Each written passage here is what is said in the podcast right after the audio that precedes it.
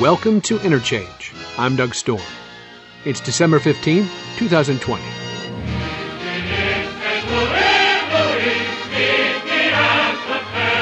Our show today is Patterns of Segregation and Alibis for Abandonment, part two of our conversation with Walter Johnson about his book, The Broken Heart of America St. Louis and the Violent History of the United States, published by Basic Books.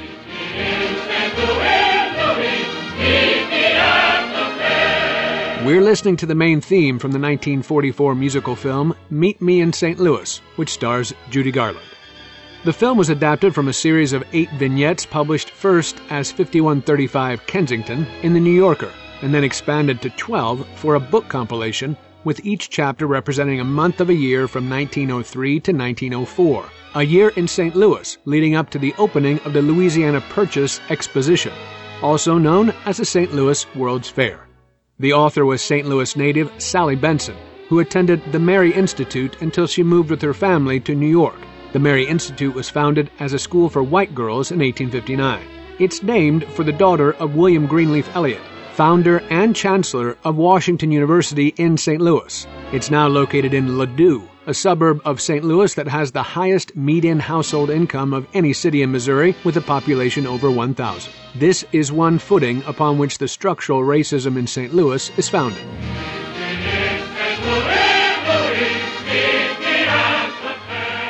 Today's show takes us from the Dawes Act of 1887 up through the 1954 decision to demolish the black homes and businesses of Mill Creek Valley and replace them almost literally with nothing.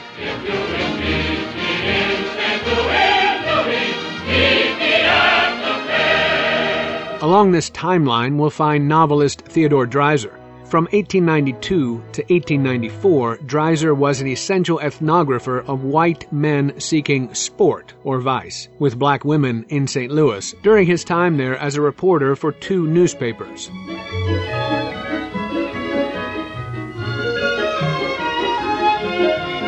The 1904 World's Fair follows, revealing the scientism of the white imperial project at home and abroad in conquest of the dark skinned barbarians through education, put on display in an exhibit called The Human Zoo.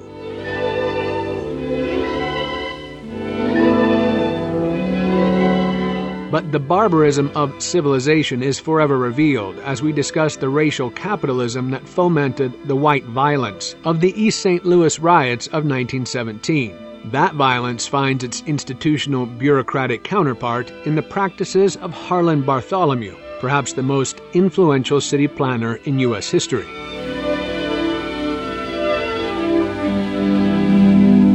Walter Johnson is the Winthrop Professor of History and Professor of African and African American Studies at Harvard University. His recent books are River of Dark Dreams, Slavery and Empire in the Cotton Kingdom, and Soul by Soul Life Inside the Antebellum Slave Market.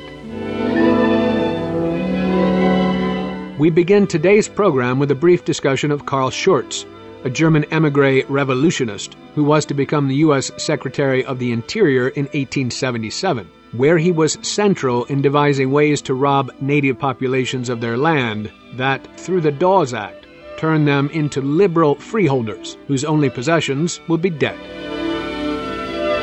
And now, Patterns of Segregation and Alibis of Abandonment with Walter Johnson on Interchange on WFHB. He was a European revolutionary, but he is someone who to me suggests the way that the institution of slavery made possible a set of alliances between what you might today call, you know, liberals and leftists, mm-hmm. right? So people like Schurz and um, Sigel, Franz Sigel, were both opposed to slavery. What they imagined would come after slavery was very, very different. And so what Schurz imagines is a capitalist economic development. And, you know, and, and he becomes, I think, in some way, a intellectual descendant of, of Thomas Hart Benton. He he advocates more and more for um, a particular form of Indian removal and the expansion of railroad capital through the West. And in fact, it's Schurz who is, as the Secretary of the Interior, orders federal troops to St. Louis to put down the uh, the railroad strike, St. Louis Commune in, in 1877 he's a particularly interesting character as well. Only in some ways also because he, he ties the understanding of of debt uh, forward as well. I think that you you note uh, Jefferson writing about um, creating indebted Indians, and then Schurz is doing something similar, right, with trying to create uh, almost homeowners and homeowner debt, people stuck to the land by by their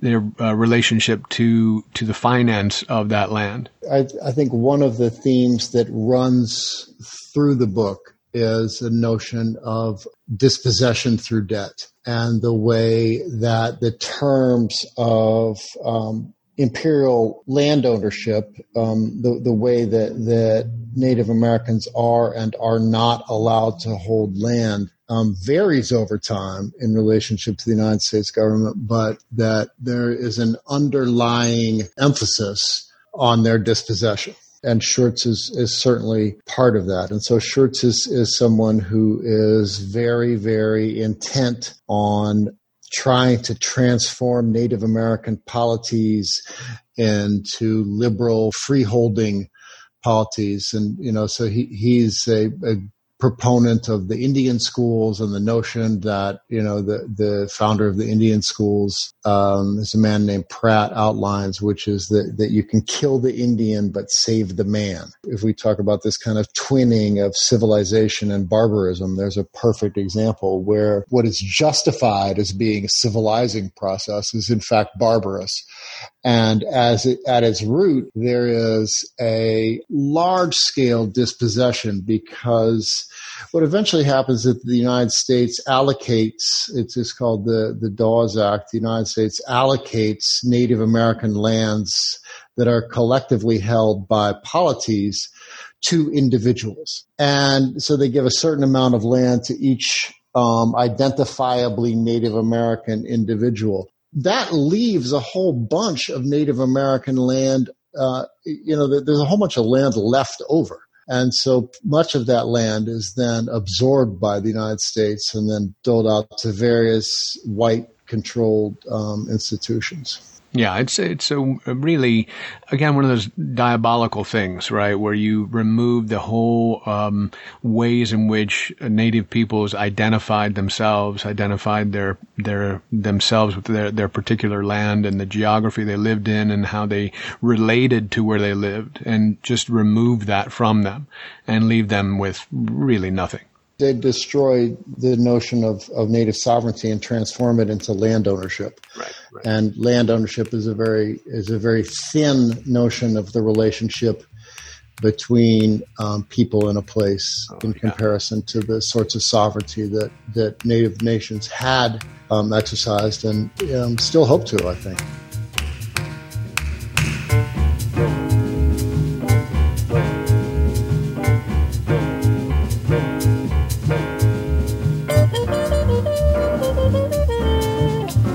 You're listening to Interchange on WFHB. This is part two of our conversation with Walter Johnson about his book, The Broken Heart of America St. Louis and the Violent History of the United States. We've been discussing the twinning of civilization and barbarism, captured in the white supremacist phrase that you can kill the Indian and save the man. That pedagogy is at the liberal heart of dispossession and death.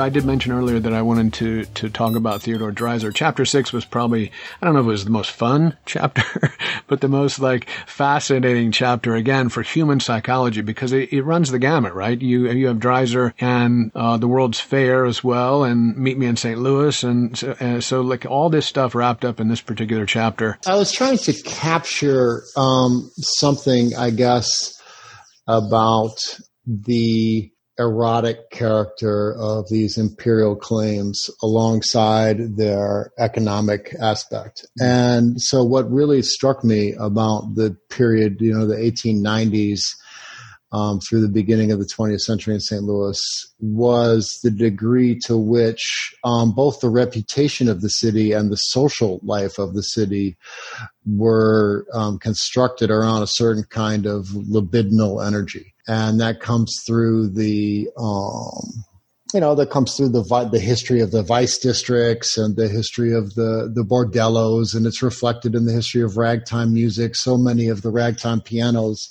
pian, pianists were um, played piano in in bordellos, and you know, then I came across. I I had actually I'm a long time Dreiser reader, and um, Sister Carrie was a book that I um, I guess I could still say I, I admire a lot and, and which I think you know, I, I learned a lot about the 1890s from reading Sister Carrie. Um, and so I was, I guess, like you, fascinated and horrified when I started to read Dreiser's uh, memoir, which is unstintingly honest about his fantasy life and his sex life and is very, very exoticist right? And and so one of the things that Dreiser is famous for is being a, a kind of a exemplary founding figure in, in the literary school of American naturalism, which is the idea that things that happen in the world are not governed by some sort of moral order, but that human affairs are governed um, much more like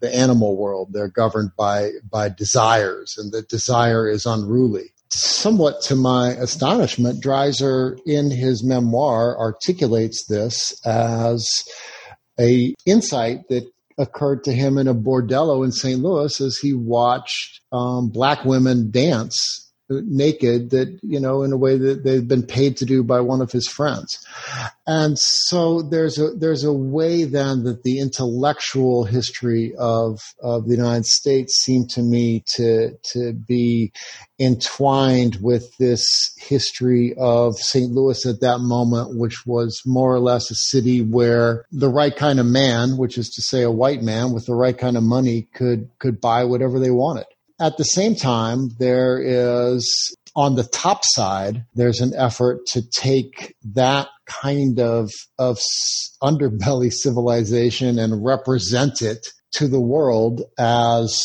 um, moral, technological, and economic progress that is the World's Fair in 1904. Mm. And the World's Fair in 1904 is a, you know, it's, it's any number of things, but it's an exhibit of the fantastic forms of, of technology that the late 19th century had created for the 20th and of many of the cutting edge ideas. Many of the leading intellectuals in the world come to St. Louis for the World's Fair and it's also a sort of a civilizational tableau of the um, transformability and educability up to a point of the world's peoples if governed properly, i.e., if governed by um, white military people and capitalism from the United States on the model of the Indian school, on the model that, that Schurz had favored, on the model of um, kill the Indian, save the man. Came home to the flat. He hung up his coat and his hat. He gazed all around, but no wifey he found, so he said, where can Flossie be at? And note on the table he spied. He read it just once and he cried. It ran, Louis dear, it's too slow for me here, so I think I will go for a ride. Meet me in St. Louis, Louis, meet me at the fair. It's time for a break. This is Meet Me in St. Louis, Louis, a popular song from 1904, which celebrated the Louisiana Purchase Exposition, also known as the St. Louis World's Fair. Walter Johnson writes that this theme song of the fair was about a white woman gone sporting in St. Louis, about the allure of interracial desire and the dark pleasures that might draw in a young white woman beguiled by the bright, fair lights. Stay with us for more on The Broken Heart of America when Interchange returns on WFHB. He started to run in the wet. The son of a gun's running yet. That crazy old skate he made straight for the gate, and I hollered, Hey Lou, don't forget. Meet me in St. Louis, Louis, meet me at the fair. Take my tip and don't stop running until you are there. You're a wonder that's no light ski if you don't fall down and die ski. So meet me in St. Louis, Louis, meet me at the fair. Welcome back to Interchange. Again, that was Meet Me in St. Louis, Louis, the unofficial theme song of the 1904 World's Fair. We'll now backtrack in order to delve a little further into the psychology of the white sporting man at the turn of the 20th century via the lens of great American novelist Theodore Dreiser, who was a newspaper reporter, or as Johnson says, a gossip columnist, in St. Louis from 1892 to 1894. But the beautiful shore is a joke. Meet me in St. Louis, Louis, meet me at the fair. Don't tell me the lights are shining any place but there. I'll be waiting at the station for the whole darn congregation. So meet me in St. Louis, Louis, meet Let me back up real quick, Walter. Um, just just because just because I didn't want to leave Dreiser um, so quickly. Only only because, and there are a couple of things in there that are that are fascinating. One, his concern that he was never a good lover is an interesting thing because I'm, it's again one of those man woman issues perhaps, or the idea that someone's paying for pleasure and then seeming you know, to have pleasure as well, to get, to get pleasure from you. Uh, this is a revelation to Dreiser that it's possible that he, he wasn't really giving anyone pleasure. The place here of the psychology of man, of men and sexuality is like right next door to the, as you, I think, point this out, the eroticism of, of violence there's a late 19th century reckoning with the idea of women's sexual agency. And so I try to frame that partly through Kate Chopin, who lived in St. Louis in these years and, and who's often seen as, as writing, you know, as a novelistic exemplar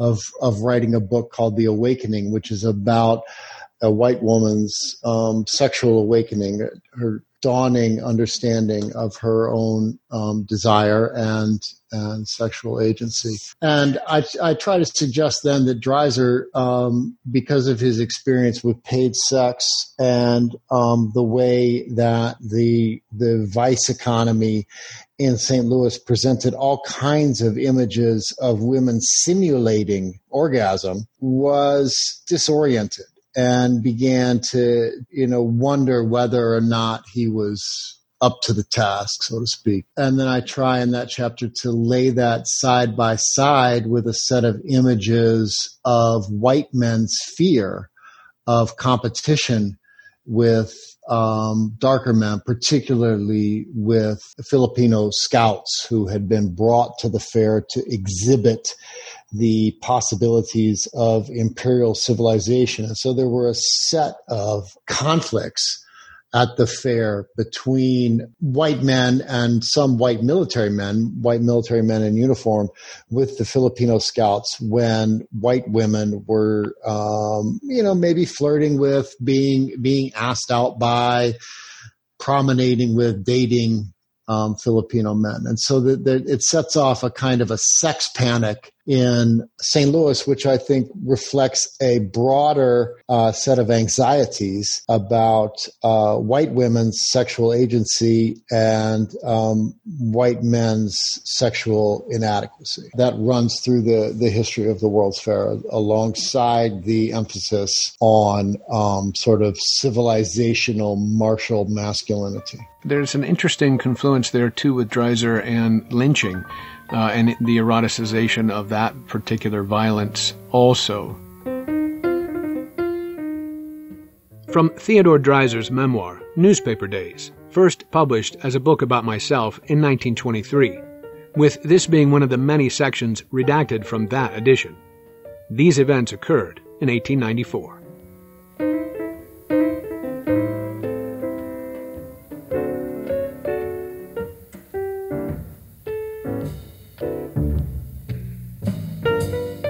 She was, plainly, the be all and the end all of my existence. Now I must work for her, wait for her, succeed for her. St. Louis, quite like Chicago, now took on a glamour which it had never previously possessed. Only it was still not Chicago, but a darker, grosser, more material thing. Still, it was beautiful now. Love, as it is in most places, and despite its consuming blaze, was a slow process.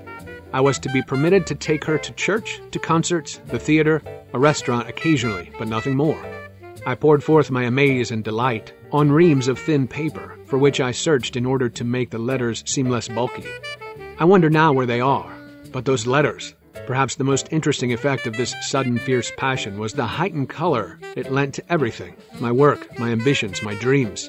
Never before had I realized quite so clearly, I think, the charm of life as life, its wondrous, singing, intense appeal.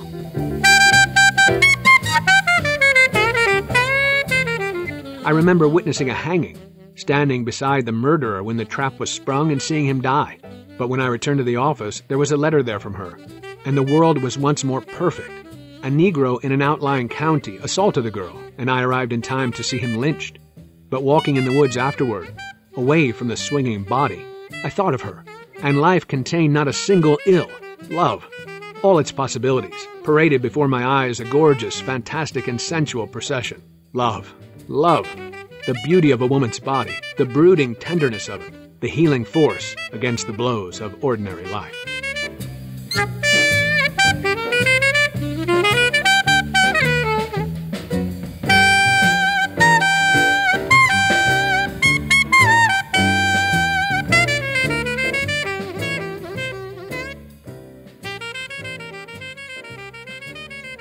Yeah, it's it's a really disorienting moment in Dreiser's memoir, which is called Newspaper Days, where he takes the train out to a, a place called Valley Park, which is in present day St. Louis County. There's a, a, sort of a rumor of lynching, and and this man John Buckner has been accused of a rape and has been taken into custody by the sheriff, and then is um, kidnapped out of custody by a mob and and hung from a bridge. And Dreiser writes about watching the hanging and then immediately shifts. You know, the next paragraph, literally the next paragraph, is about his sexual longing for, at that point, the woman he's involved in. It's a kind of a surprising to a reader turn in this story. And, you know, so I tried, as I tried to make sense of that juxtaposition, you know, it, seemed to me that there was an association between the lynching of this black man, the, the imagined animal sexuality of this murdered man, and Dreiser's own um, moment of of feeling this kind of surplus of erotic energy. Yeah, again, it's a, it's an intense part of this book that you discovered these psychological clashes as well as anything else. Um, I don't try to ascribe motives to Dreiser in no. a way, but but he's so um, alarmingly open right. about these things. I mean, in, a way, you could argue that he's a fearless writer for putting these things down. I think, in a way, he's probably more of an entitled writer. He's he's just you know he's, he's oblivious to the extraordinary kind of um, entitlement and and violence that his writing represents. But it does, for me, capture, and I, I think I try to capture in that particular chapter more than I'm able to do anywhere else in the book. This sort of erotic libidinal energy around the the history of of empire, around the history of anti-blackness that runs through the whole history in ways that I think I, I haven't um, perhaps captured as well in some of the other chapters.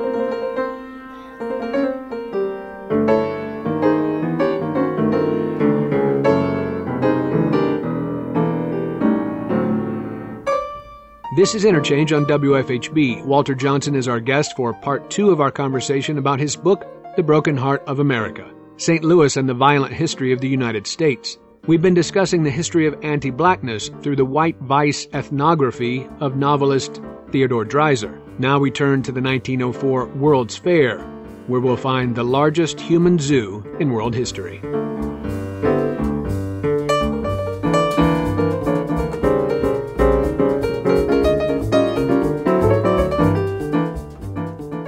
You had started to talk about the World's Fair, uh, which uh, included a human zoo, and uh, I think at at some point, you know, the idea that this is a model for global racial governance, um, you know, the education of the uncivilized.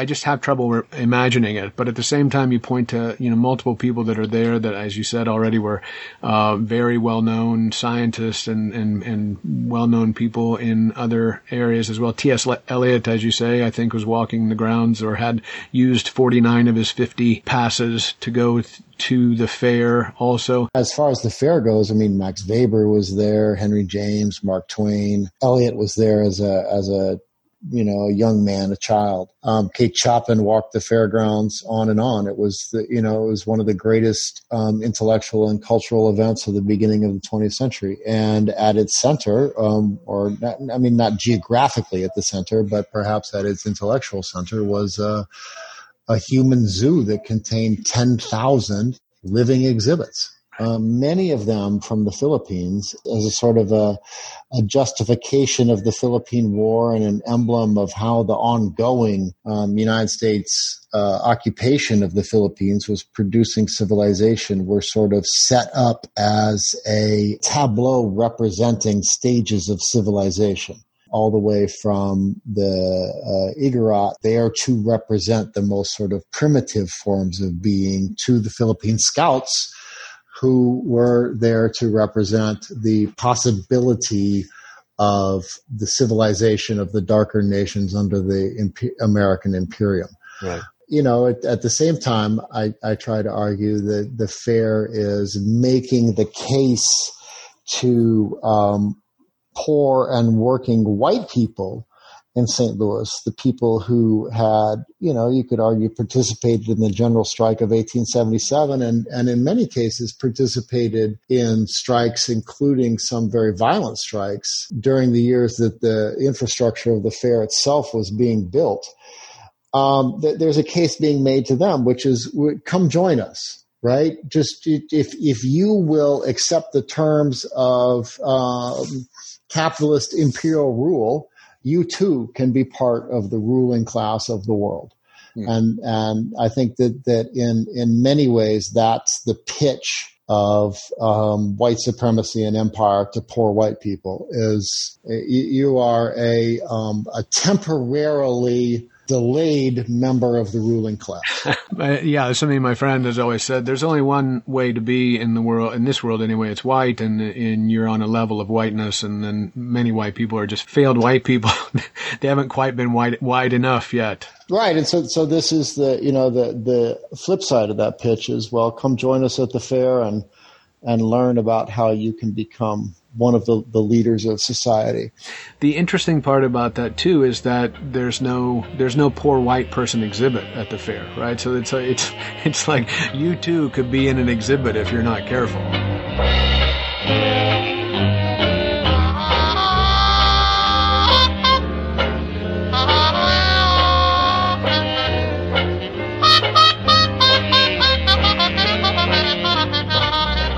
It's time for another break. This is East St. Louis Toodle-Oo by Duke Ellington and his Kentucky Club Orchestra, recorded in 1927.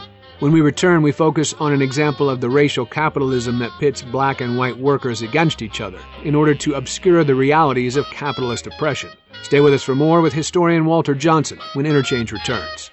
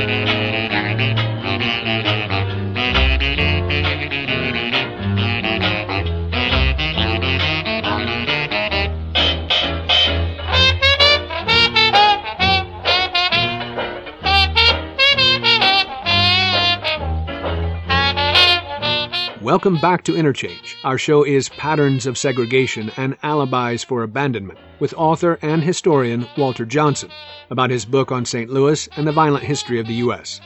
In this segment, we turn to the East St. Louis riot of 1917. Marked by white led violence throughout the city, the multi day massacre has been described as the worst case of labor related violence in 20th century American history and among its worst racial massacres. It's estimated as many as 250 black residents were killed by white rioters and another 6,000 were left homeless.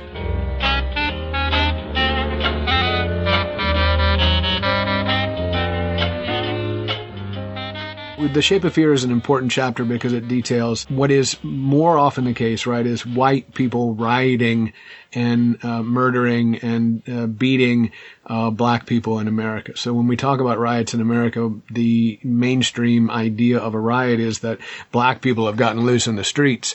But generally, for the most part, riots are white riots against black people. And here's a good example of it in 1917 East St. Louis, right?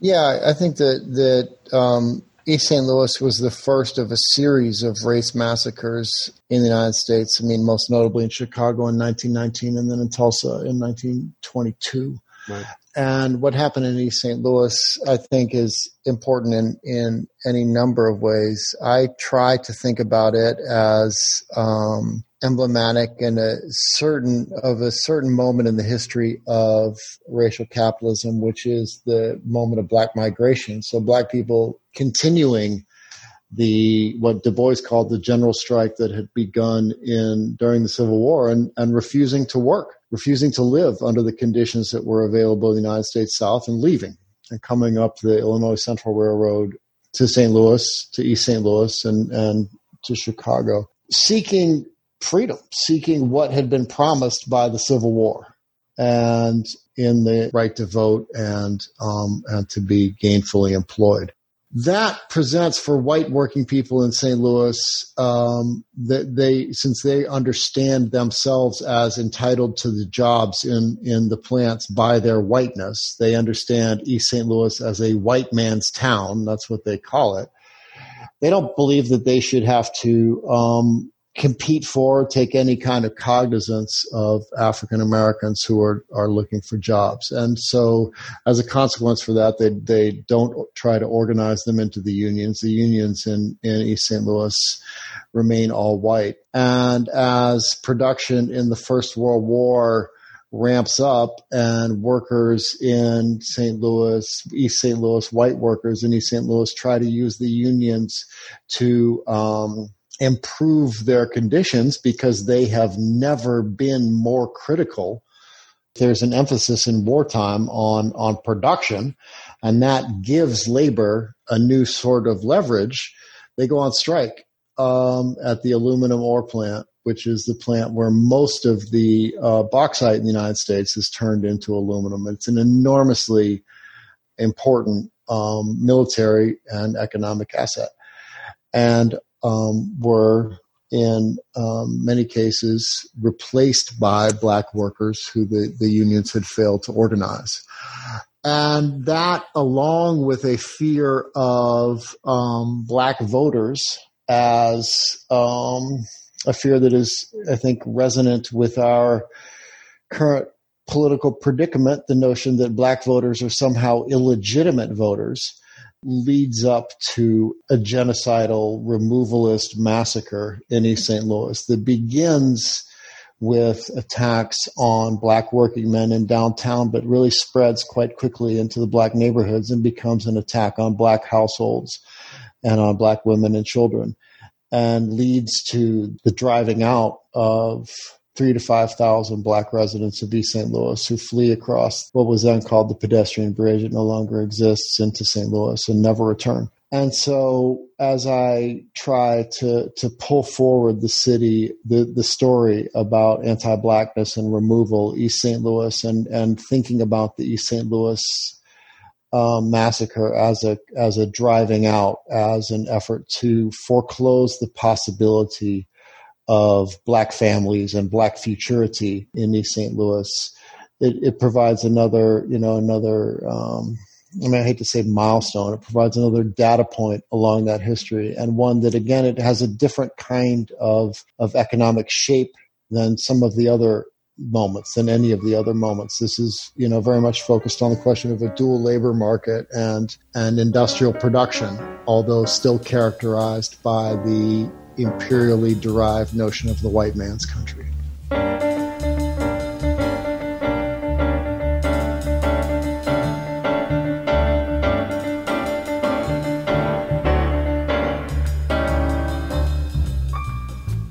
You're listening to Interchange on WFHB. Our show is Patterns of Segregation and Alibis of Abandonment. This is part two of our conversation with Walter Johnson about his book, The Broken Heart of America St. Louis and the Violent History of the United States. We've been talking about the murderous White Riot of 1917 in East St. Louis and the racial capitalism that pitted black replacement workers against striking white union members.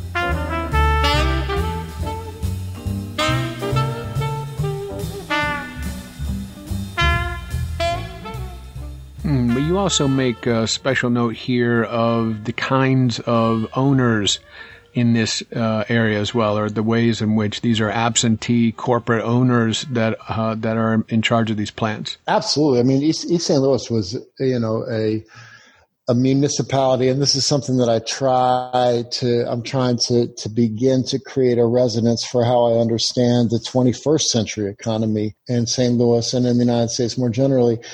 East St. Louis was a place where municipal governance was completely subordinated to the notion of capitalist accumulation. And um, because many, you know, virtually all of the owners of the plants lived elsewhere, they couldn't care less what East St. Louis was like. And in fact, the reason that they had located in East St. Louis is because of an absolute, uh, an absence of regulation, of the regulation of um, protections for labor, but particularly of any kind of environmental regulation around nuisance. And so, so East St. Louis was a, a, place that you could smell. I mean, you could smell the stockyards for miles and miles away. You could smell the, the sulfur of production. And so it was a, a place that was basically set up with a sort of set of feed tubes for um, capitalist interests in, in New York in particular, but also in, in Chicago. And I think that it is great and important that you mention that because it is important to remember to frame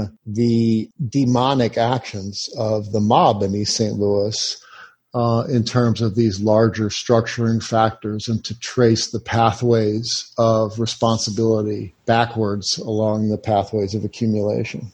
Yeah, we forget that we, we create these spaces. That, you know, the, these things don't just happen because of these racial animosities. You know, they're, they're built up in a certain way. They're, and even uh, almost in a, maybe in, um, in indifference as much as anything else. Uh, and so, uh, you know, the vacuum is filled by certain, certain other feelings. But, um, you know, that's the, that's the thing that's essential throughout too, I think, is that, you know, allowing these sort of capital, uh, corporatist, I guess, building spaces, the ways in which these things frame our lives. You know, this is how you live is to get a job and go to work in one of these places. These are the places that structure your governance. This corporatist idea, I suppose, structures how we are materially living together. And then it does create these circumstances, I think. And, and we do forget that we're framed these ways. Yeah. I'm, I mean, I'm trying to make throughout the book an argument about what I think of as structural racism, about the deep historical structures of the way that um, material, economic, social, environmental life in St. Louis is organized and about the way that that organization is at various moments in time, and East St. Louis would be a perfect example of this, um, violently enforced, but also about the ways in which um, there's a there's a, over time a certain kind of forgetting, and that different um, historical historically produced patterns of life become a kind of a common sense for generations down the road. And so that patterns of, of segregation say that were actually intentionally created through restrictive covenants or through segregation ordinances or through redlining um, become common sense in St. Louis to the to the point that today, if you talk about the Delmar Divide in St. Louis, everybody knows what you're talking about. They know that you're talking about Delmar Avenue, and that everything to the north of Delmar Avenue is assumed to be black, and everything to the south is assumed to be white. The way that that officially um, sponsored and sanctioned segregation then leads to you know it, it makes it possible there, there's a set of alibis for abandonment right. right and so so the the municipal abandonment of of the north side can be justified through through various sorts of of euphemisms. And the racism that structures the history of the city and and the history of daily life can be disavowed. And so the city can begin to can can start to represent and you know i think this is important for understanding our moment. Social economic material life can be thoroughly racialized without anybody ever going around today and saying oh well i'm going to going to intentionally discriminate against african americans we don't need to di- intentionally discriminate against African Americans if none of them can get to the place where your job site is because there's no public transportation in the city. Right. Or if none of them can qualify for, for your job offering because their their schools are founded with tax revenue, are funded by tax revenue that's keyed to real estate values, and the real estate values are low partially intentionally because that's where African Americans live. There, there's a sort of, uh, you know, a self perpetuating character to these things that, that it's a machine that, that can run at this point without any overt white supremacy. Now, that's not to say that there is not overt white supremacy in the United States or Missouri or St. Louis. There's plenty of it. But the history is so structured into to everyday life that it's going to take more than a kind of a reformist effort to eliminate what overt white supremacy from the halls of government to, to fix it. It's time for our final break. This is one time East St. Louis Lincoln High marching band member Miles Davis with Thinking One Thing and Doing Another. When we return, we'll discuss the city planner whose racist obsession with black removal and enclosure ties us back to the origins of the U.S. and its genocidal methods against the indigenous people of this land, patterns that continue to be repeated to this day. Stay with us on Interchange.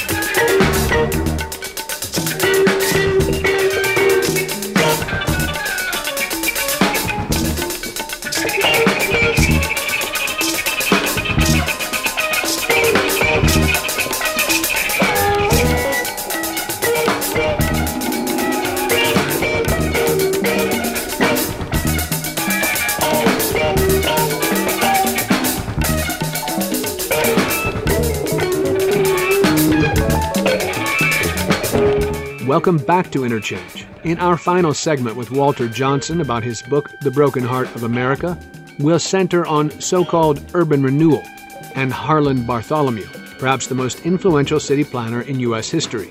Walter Johnson writes that Bartholomew's malign genius was to be able to translate the terms of existing institutional racism, the segregation ordinance, and the restrictive covenant into the notionally colorblind terms of liberal white supremacy, property values, and the public good. One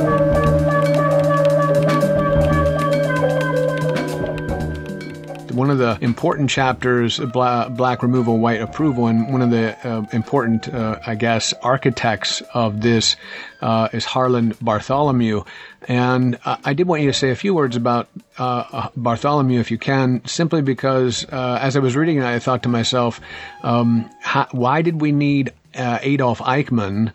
uh, as some sort of idea of the banality of evil. We've got lots of lots of examples here where, as you say, just through using certain terminologies, uh, just through a kind of bureaucratic ability to do these kinds of things through zoning laws, you get evil. So Harlan Bartholomew, I think someone even calls him some sort of administrative evil or something like that. So, uh, can you give us a little bit about what Harlan Bartholomew has done for St. Louis? Yeah, so so Bartholomew is um, one of the most important urban planners of the 20th century in the United States you know, there's an enormous list of 120, 150 cities um, for which he did the master um, urban renewal plans um, beginning uh, in the 20s and 30s, and and then his his um, company Harlan Bartholomew and Associates working through the 60s and 70s, including I discovered very recently uh, my own hometown, Columbia, Missouri, hmm. where he was responsible for the destruction of um, what was called Sharp's End, which was the the black neighborhood and near the downtown in Columbia. Bartholomew was somebody who was obsessed with single family dwellings and obsessed with automobiles. And so he built the city of St. Louis around the notion of, of automobile arterial connections to the suburbs and um, drove those uh, those arterial connections right through some of the city's central black neighborhoods. Um, and I think that that it's a perfect example of what I was talking about about the sort of er- how the erasure of history can produce a, a racism that doesn't need to speak its own name. If you imagine the way a segregated real estate market works is it produces value on both sides of the color line. It produces value for white homeowners and renters who are willing to, to pay more to rent or able to sell for more on the guarantee that the neighborhood will remain white. That's what a restrictive covenant does. But on the other side of the line is where the real money is to be made, it turns out, which is that if an increasing number of African Americans, um, so people who are migrating from the South, people who are migrating from Mississippi, are enclosed in a fixed neighborhood, there are you can there are more and more people from whom you can extract rent. And because they can't move right because they can't they can't just pick up and move to a different part of the city there's there's not a real premium on um, maintaining the conditions in those neighborhoods. So landlords don't have to keep up the property. So bartholomew starts in the 1930s um, with taking workers from the Work Progress Administration and having them go around St. Louis and figure out which neighborhoods are producing revenue that is concomitant to the cost of policing them and maintaining the streets and which rev- which neighborhoods are not well if all the properties are run down in a certain kind of neighborhood another benefit of that to landlords really is that their assessments are low and so they pay low taxes and so Bartholomew starts to talk about, well, why don't we get rid of these neighborhoods, right? Why don't we get rid of them and replace them with neighborhoods that will produce more revenue? And so revenue production in this way becomes a, prox- a proxy for removal. And he goes around and, and surveys, um, you know, it, eventually this produces a, a comprehensive plan for the city, which I think is published in 1947 which recommends uh, the the destruction of something like 20% of the I, I, I, can't off the top of my head I can't remember exactly what the statistics are but it's it's the the total destruction of some enormous part of the city and the um, near complete destruction or rehabilitation of a um, much larger part of the city. And if you if you look at a map, that the the the footprint of what Bartholomew is proposing maps um, fairly perfectly, although not completely, onto Black St. Louis. And this plan then eventually, I think, sets the the tone for um, a you know how it is that economic development redevelopment, so-called urban renewal in St. Louis, and and I think the United States will be pursued, which is by um, tearing down black neighborhoods, removing black people, and then making that land available for investment. And so I argue there that there's the emergence of a kind of a new form of dispossession and racial capitalism focused on on real estate, on on the expropriation of the places where African Americans are living, um, including most notably in St. Louis, a neighborhood called Mill Creek Valley, which one is one of the hearts of St. Louis, is a neighborhood of over 400 acres containing, I think, 8,000 buildings where 20,000 people lived that, that was destroyed in um, 1959, torn down in the, in the interest of, of economic redevelopment urban renewal and basically remains with some notable exceptions. Um, the campus, you know, part of the campus of St. Louis University, um, it remains torn down today. It's it's still a barren spot in in St. Louis.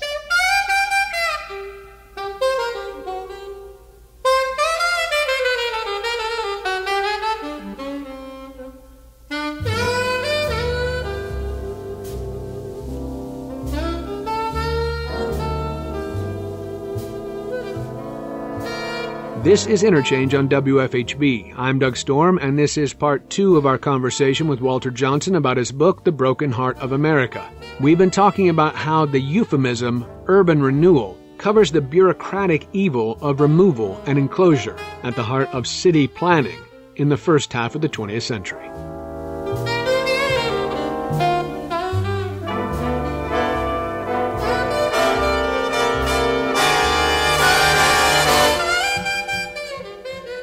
Just torn down and nothing was developed. Nothing. Nothing. Yeah, there were there were lots of plans and promises, um, but all those plans and promises came to naught. What what did happen was that this um, one of this historic hearts of Black St. Louis, a place where the black baseball team, the St. Louis Stars, had played, a place where Vashon High School had been, you know, churches, everything, you know, YMCA, uh, black banks, black doctors, all this was was torn down and, and the people dispersed. And there was some understanding that they would all land in the in the Pruitt-Igoe housing project, which was being built in the same years that the destruction of Mill Creek Valley was being um, considered. But there was never really an, an adequate plan to make sure that people went even there.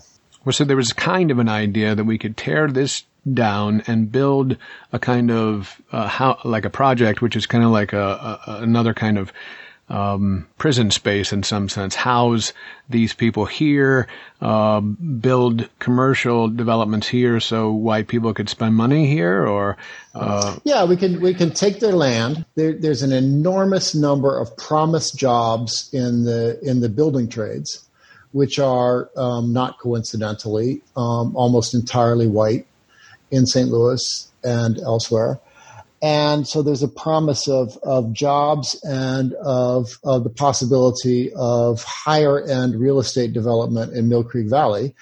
And the price to be paid is through the removal and then enclosure of, of this large portion of the African American population right. in, in Pruitt-Igoe, which then becomes a, a byword for, um, failed federal policy. But basically, the federal policy at this time is suburbanization for whites and public housing for, for African Americans, which is, is certainly characteristic of of the ways that the federal government is allocating resources in, in St. Louis. And uh, at this time, too, isn't this where they uh, tear down really what's along the, the landing area, Laclede's Landing? Wasn't it? Uh, yeah, that was a little bit earlier. So that oh, was okay. one of the, I think um, that is a project that began, um, was first broached in, in 1930. And then I think the, the final destruction of the riverfront was in 1939. And again, there wasn't really a, a good plan for what to do.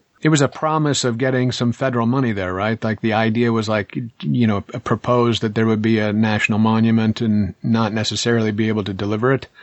Right, and they but they went through all kind. I mean, the the the, the number of um, possible projects that are broached for the riverfront is truly hilarious, and they they talk about it as being a a bomb shelter, you know, make the whole thing into a bomb shelter for the entire city of St. Louis or to, you know, make it into an airport, um, to make it into a gigantic parking lot. So there's really, again, there's really no plan in place. The dominant plan is, um, let's tear down this neighborhood, which is a kind of a beat down neighborhood, warehouse neighborhood where there are, you know, some number of um, poor black and white people living.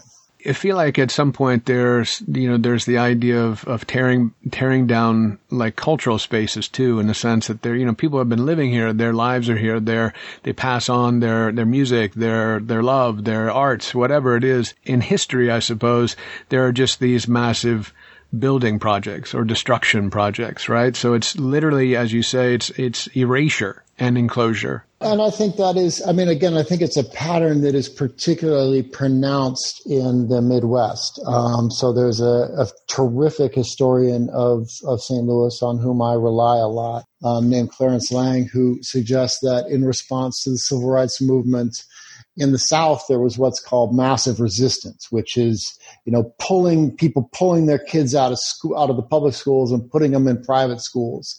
And, um, the slow walking of, of voter rights and the resistance to voter rights. And that in, in the Midwest, he says there was massive redevelopment. Hmm right? That was the the analogous response. The the related but different response was just was tearing down these neighborhoods and reconstructing the city and dispersing the the black populations.